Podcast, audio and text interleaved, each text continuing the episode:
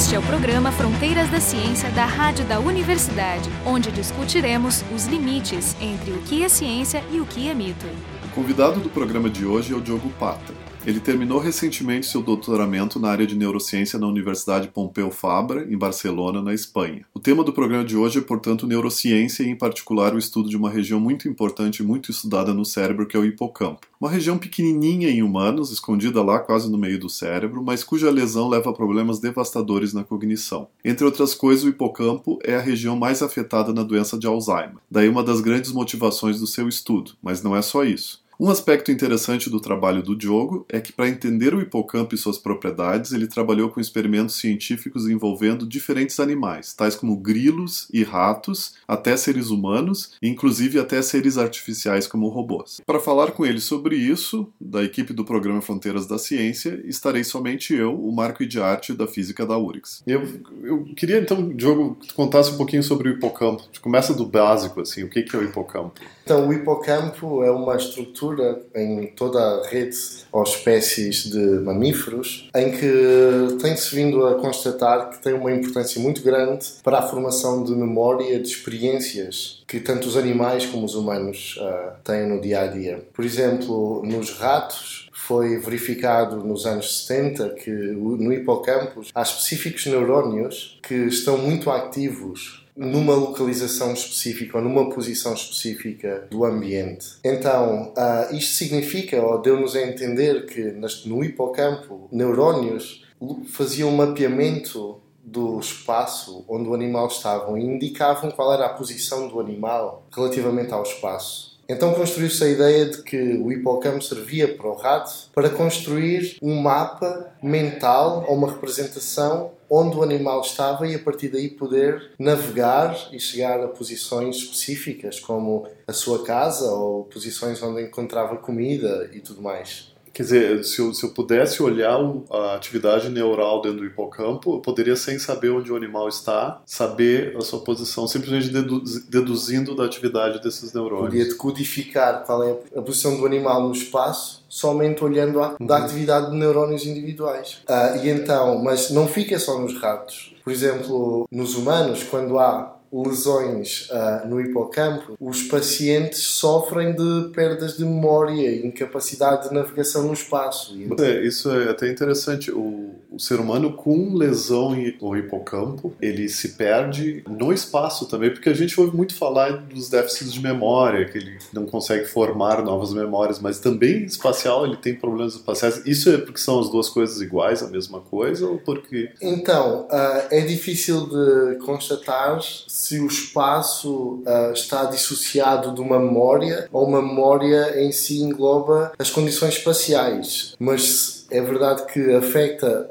vários sistemas cognitivos ou vários processos cognitivos. Um, desses, um dos processos que são afetados é justamente a incapacidade de navegar no espaço. Qual seria o teste? Assim, uma pessoa, por exemplo, um velhinho que está com Alzheimer, por exemplo, ele se perde, ele não consegue voltar ao lugar que ele estava.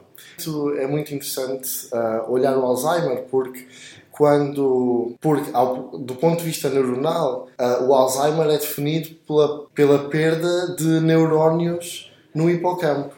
Então é uma, é uma, é uma doença degenerativa que o que faz é vai perdendo tecido neuronal. Isto significa que pessoas que sofram de Alzheimer passam a ser incapazes de formar memórias de novas experiências e memórias de lugar. O interessante é que uh, memórias que formamos no nosso dia a dia e o que chamamos de memórias recentes ou memórias uh, de curto prazo, são memórias que mais tarde são transferidas para outras uh, áreas uh, neuronais ou do cérebro, em que ficam lá guardadas e, as pessoas podem depois ler essas mesmas memórias. Ou seja, num caso de um paciente com Alzheimer, todas as experiências que são novas são mais difíceis de codificar e de guardar na memória do que experiências passadas antes de ter, antes de se refletir o Alzheimer neste É, isso é essa ideia de que o hipocampo seria alguma antessala, um passo intermediário das memórias duradouras de qualquer indivíduo, né? Então, e nesse sentido, não só assim é, como o, nós pensamos que o hipocampo é uma, uma, uma estrutura neuronal que o que permite é fazer a aprendizagem dessas experiências. Por conseguinte, uma pessoa experiencia, vamos dizer, uma, uma visita ao supermercado e nesse mesmo momento o que está a fazer é estar a associar os lugares e os estímulos sensoriais que está rodeado e o hipocampo trata de converter esses mesmos sinais numa memória específica e para mais tarde guardar noutras áreas do cérebro. Portanto, serve como uma antessala da, da experiência. Tu vê alguma lógica nisso? Porque no, o, o, rato, a gente sabe, conhece bastante, de um, ponto, de um certo ponto de vista, né? Porque todo o experimento em biologia ele depende do que, que o, o experimentador está olhando. Talvez estejam acontecendo uma série de outras coisas ao mesmo tempo, mas o experimentador está olhando uma delas só. Então, o que a gente conhece do hipocampo é espaço, o hipocampo de ratos. Né? A gente conhece que o, que o hipocampo serve para o rato saber onde ele está, saber para onde vai, coisas e tal. Não parece ter uma relação óbvia entre isso e o que acontece com o humano, né? Porque o humano parece ter a ver com memórias quaisquer, não só de espaço. Mesmo que tu tenha usado esse, esse argumento, ah, foi ao supermercado, não, não necessariamente foi isso que aconteceu. Pode ser que a memória seja viu o jogo da Copa ontem, Sim, que não teve movimento. Tá? Claro, então, claro. qual é essa relação entre por que, que será que o rato a gente vê uma coisa que tem a ver com movimento e o ser humano parece que tem a ver com outras coisas?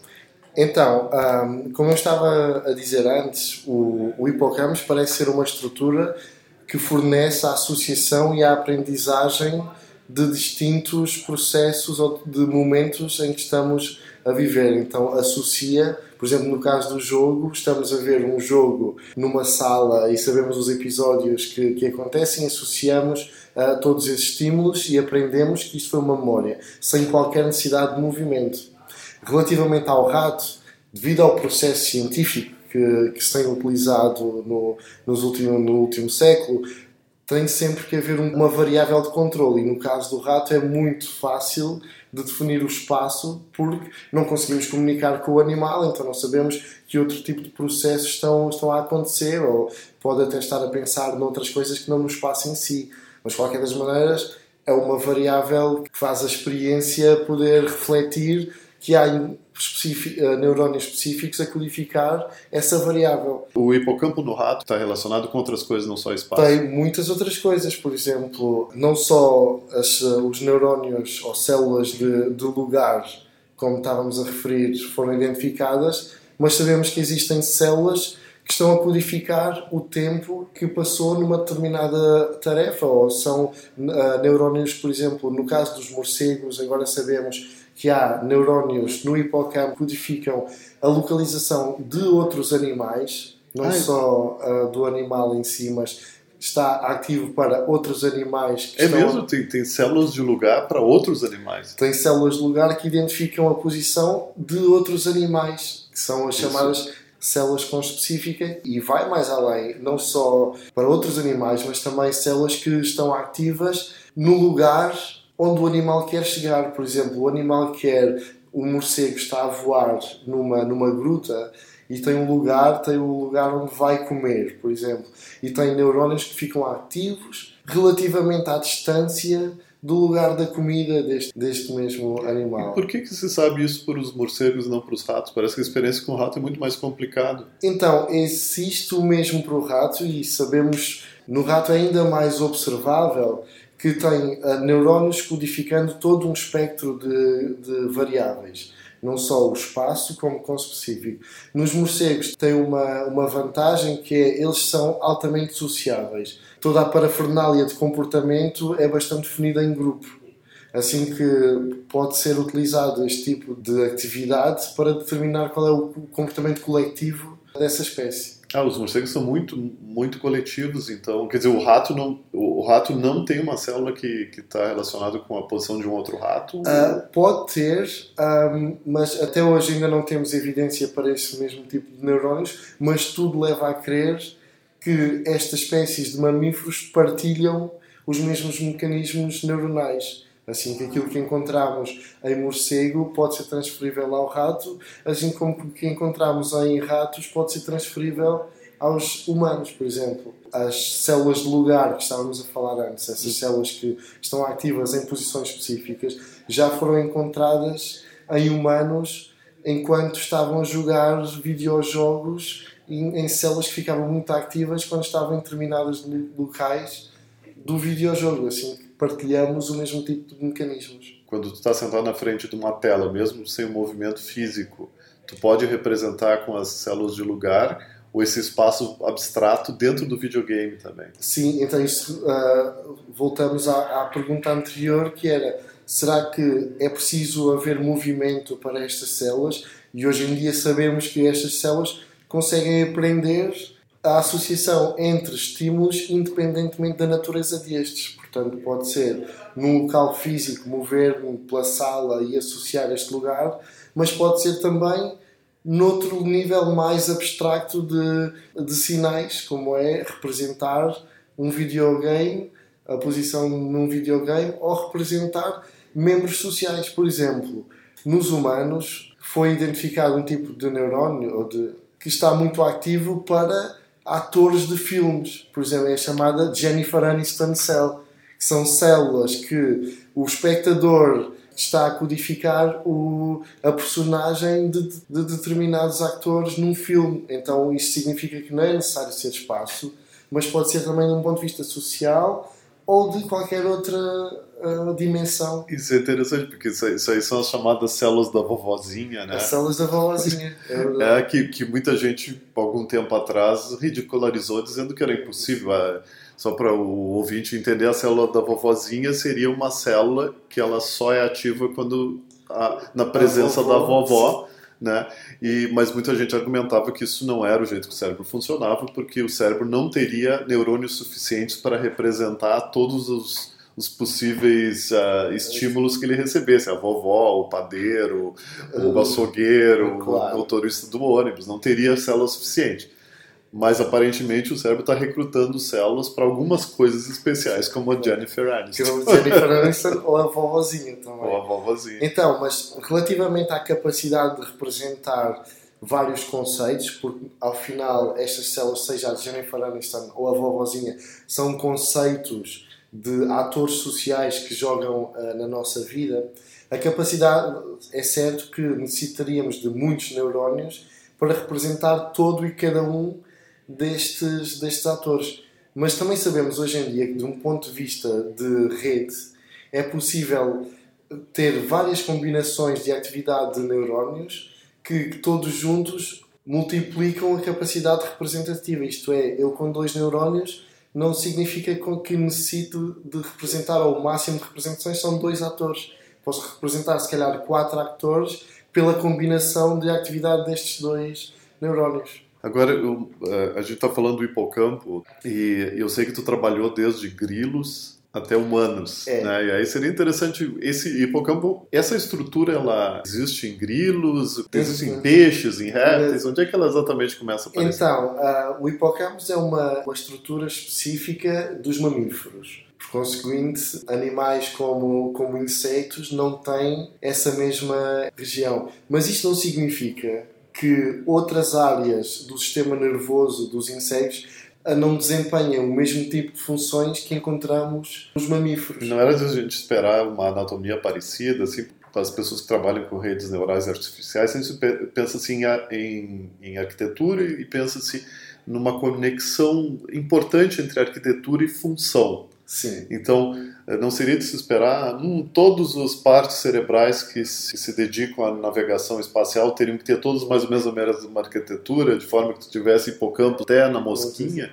Poderia ser, mas é também interessante pensarmos que anatomicamente a estrutura do sistema nervoso de um inseto é bastante diferente do sistema nervoso centralizado do mamífero. Por exemplo, os mamíferos têm um cérebro e é no cérebro que tudo acontece é uma massa única de tecido neuronal. Contudo, nos insetos, todo o sistema nervoso é distribuído pelo corpo, desde a, desde a cabeça até à cauda do, dos insetos. Tem gânglias, ou seja, estruturas ah, ou aglomerados neuronais que têm funções específicas. Portanto, tentar encontrar semelhanças anatómicas do hipocampo no rato com uma possível estrutura do hipocampo no inseto seria difícil. Contudo, no inseto há uma, há uma estrutura muito importante para a capacidade de formação de memória e, e associar à aprendizagem associativa, que é o chamado mushroom bodies. É o, como é o corpo de é, cogumelo. Cogumelo, cogumelo chama assim, né? Não sei como é que é, não sei a tradução. e então, e é nessa estrutura sim que foi identificado a capacidade ou a função de associar estímulos e associar representações.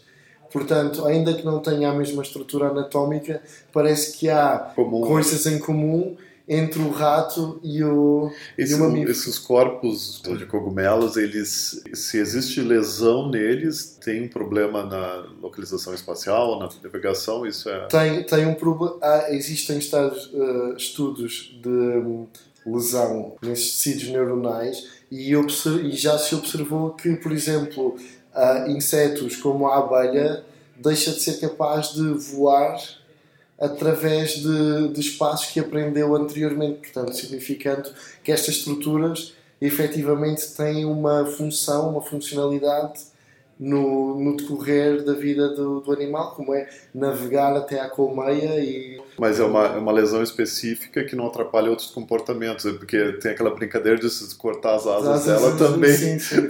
ela não, não vai fazer, então, mas, então, mas ele é mais específico que é, isso. Então, fazem, quando se faz um, uma experiência de, de lesão, temos muita preocupação de manter o que é um estado igual entre as duas condições, que é você faz uma lesão no mushroom bodies ou no uh, corpo cogumelário uh, do inseto, uh, mas também faz um tipo de, de, operação ou cirurgia para afetar da mesma maneira o corpo do animal, para ter a certeza que o que estamos a afetar é justamente devido à funcionalidade daquela região do cérebro e não devido a outras perturbações como por exemplo injetar algum tipo de líquido no sistema nervoso ou abrir um buraquinho para meter o eletrodo ou algo assim. Agora, de novo, tu trabalhou em várias coisas diferentes. É, eu queria perguntar um pouco sobre robótica. A gente pode dizer que hoje em dia o que a gente conhece da biologia pode ser aplicado para fazer melhores robôs ou a gente está ainda... Eu estou trocando o tema bem rápido, né? mas ele é meio, ele é meio semelhante porque parte do teu trabalho foi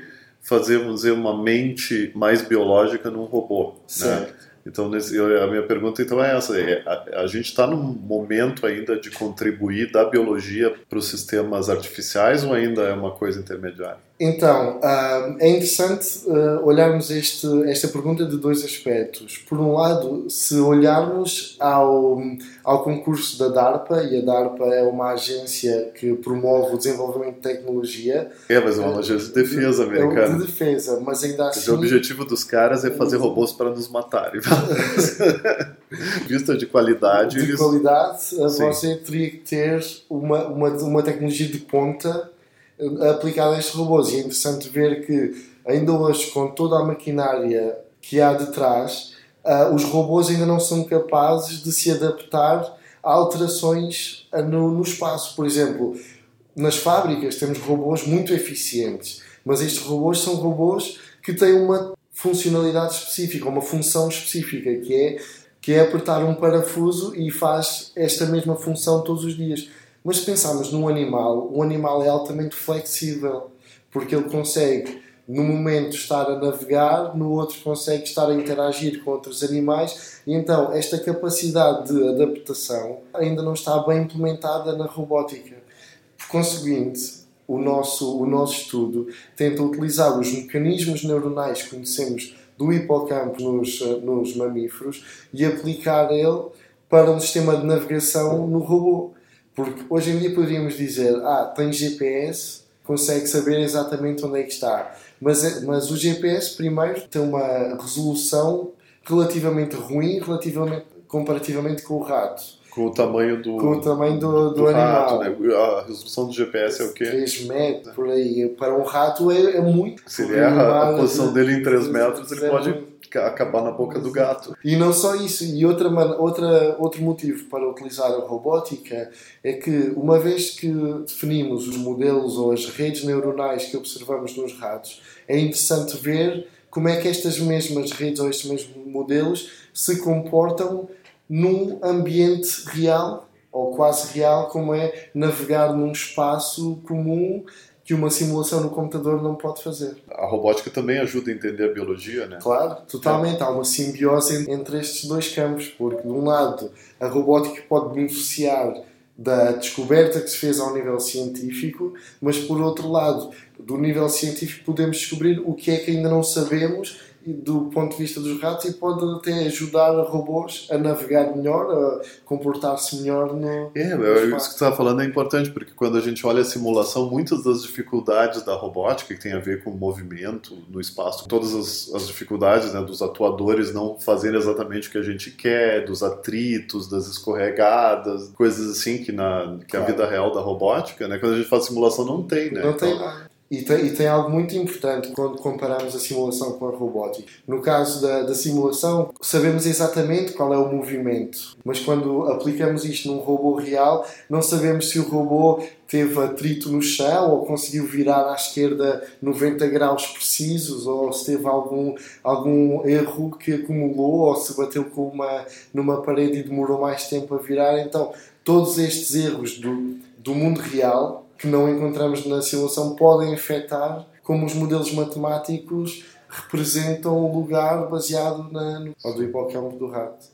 É, até eu fico pensando que as pessoas que defendem simulação podem sempre dizer assim: ah, não, eu posso botar o que eu quiser na simulação, inclusive essas dificuldades, mas eu fico meio cético, porque muitas vezes o jeito que a gente trata o inesperado, o ruído, é uma coisa gaussiana, controlada. Tem uma estatística. Tem uma né? estatística bem controlada, e eu fico pensando em uma série de coisas, tipo, nenhum chão é completamente homogêneo. Então, claro. tem, e tu pode. É, o que eu tinha falado de, da escorregada. Sim. Escorregada é uma coisa complicada, né? Claro, Porque, de repente, um grande movimento inesperado em um certo sim, momento, sim. e sempre naquele. Claro. Não é que nem o ruído gaussiano que, que ele se compensa, se descompensa ao longo do terreno. Seria uma coisa assim, uma escorregada mudou completamente. Tudo. E, e não só ao nível do chão, porque também imaginemos que utilizamos um robô que ao caminhar põe o pé de uma maneira não esperada e faz com que o passo não seja um passo normal. Então, isto também não é só o ruído que vem do, do ambiente, mas também o ruído do corpo do, ah, do robô pode aumentar o nível de ruído na simulação. É, e os problemas sistemáticos, né? Tipo, ele tem uma claro. perna ligeiramente menor que a outra, claro, assim, ele claro. tem que se adaptar a isso, claro. né? Bom, aí vou falar da, perguntar a última coisa sobre os humanos, então. Faltou é. a gente falar. Tu tem, tem, essa experiência com humanos e é o que tu está fazendo agora mais. Tu está mais focado. O que que. Me explica um pouquinho o que, que é. Então, como falámos anteriormente, um, há muitos aspectos da computação neuronal relativamente a memórias, sejam espaciais ou não, uh, em, todos a, em todas as espécies de, de mamíferos. Mas no último caso, queremos sempre saber como é que os humanos desenvolvem capacidades cognitivas, não é? Então, eh, neste momento o que nós estamos a fazer, associados com um hospital aqui em Barcelona, estamos a, a ler a atividade neuronal de pacientes epilépticos uh, enquanto estão a jogar videogames e estamos a, a, tentar descobrir quais é são os mecanismos que levam ao processamento sensorial e, ao, e à formação de memórias destes mesmos pacientes. Esses são, esses são, pacientes que eles, estão, eles têm eletrodos implantados, né? Existem medidas elétricas sendo feitas simultaneamente enquanto eles estão jogando, né? É. Então por isso que eles são pacientes. É, então, de um ponto de vista do método, que são, eles são pacientes epilépticos e uma necessidade de tratar a epilepsia é saber qual é o tecido neuronal que gera a atividade epiléptica e, portanto, é necessário saber qual é essa localização e por isso os pacientes ficam no hospital com eletrodos até se descobrir de onde é que vem esta mesma energia epiléptica. E enquanto uh, isto acontece, nós utilizamos esses mesmos eletrodos para ler a atividade neuronal do hipocampo do humano e ver quais é são as, as reações fisiológicas a determinados estímulos ou a determinadas situações. Ou seja, não foi tu que botou os eletrodos neles. Não fui eu. Eles não, não são, são cobaias não, de algum tipo de experimento mórbido. Não são. Eles já estavam lá.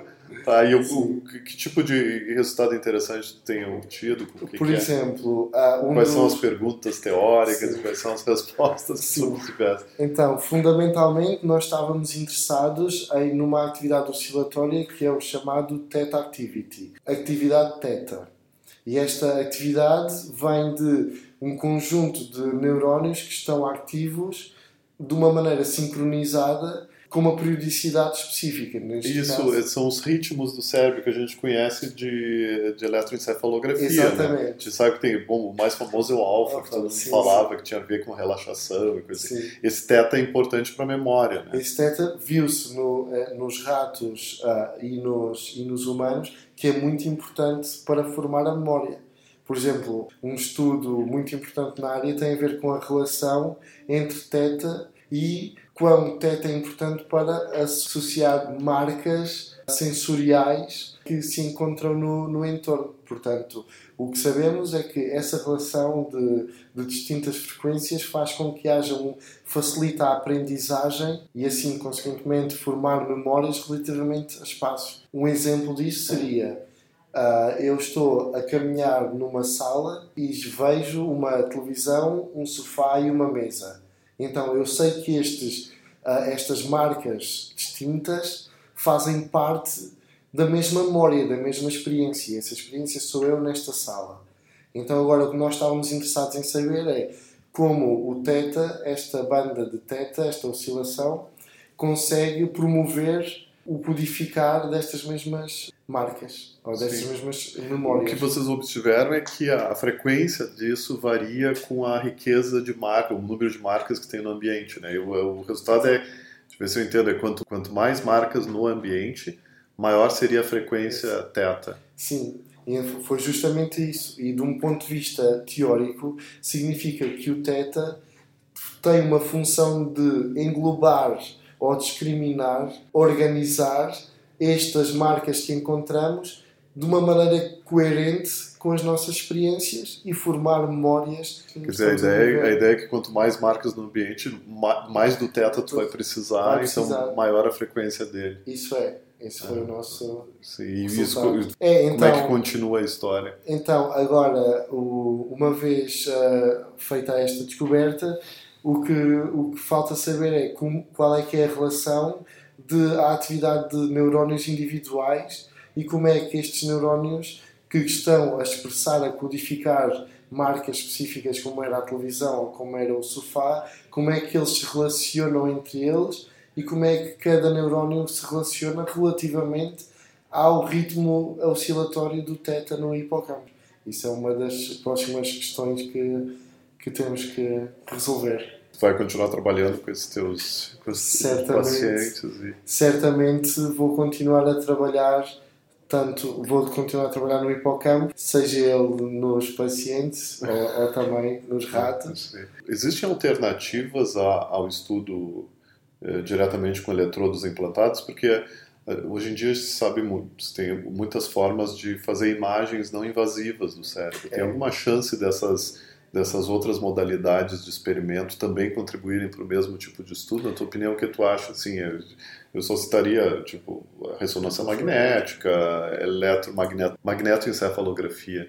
No nosso caso, porque, estamos, porque necessitamos encontrar atividade relativamente em, em distintas frequências, a ressonância magnética, que é muito boa num ponto de vista espacial, ela perde muita resolução temporal. Isto é, nós conseguimos codificar a atividade ah, neuronal, mas conseguimos codificar ela a cada segundo ou a cada meio segundo, o que significa que é muito lento para saber as dinâmicas Uau. neuronais destas áreas. Contudo, ah, o, a magnetoencefalografia tem uma capacidade, uma resolução tanto temporal como espacial ideal para fazer o tipo de análises quando toca às, às relações entre os diferentes ritmos ah, oscilatórios do cérebro. Contudo, nenhuma destas tem a capacidade de fazer a leitura de neurónios individualmente. O que significa que, se quisermos olhar a atividade de um neurónio e como é que se comporta relativamente a um, a um ritmo oscilatório do cérebro, temos que utilizar técnicas ah, mais invasivas, como é o caso dos eletrodos nos pacientes do hospital. Tá bom, então. Então, esse foi o Diogo Pata, que é doutor aqui na Universidade Pompeu Fabra, doutor em neurociência, que trabalha em múltiplas áreas. e, e, nos falou hoje sobre alguns aspectos do, do estudo do hipocampo. Já teve programas onde a gente falou sobre hipocampo e esse é o meu órgão favorito no corpo. E eu acho que ele é bastante, bastante importante para a gente entender como é que é a cognição e principalmente a cognição humana. Então, é, esse foi o Fronteiras da Ciência, eu sou o Marco de Arte do Departamento de Física da URGS. O programa Fronteiras da Ciência é um projeto do Instituto de Física da URGS.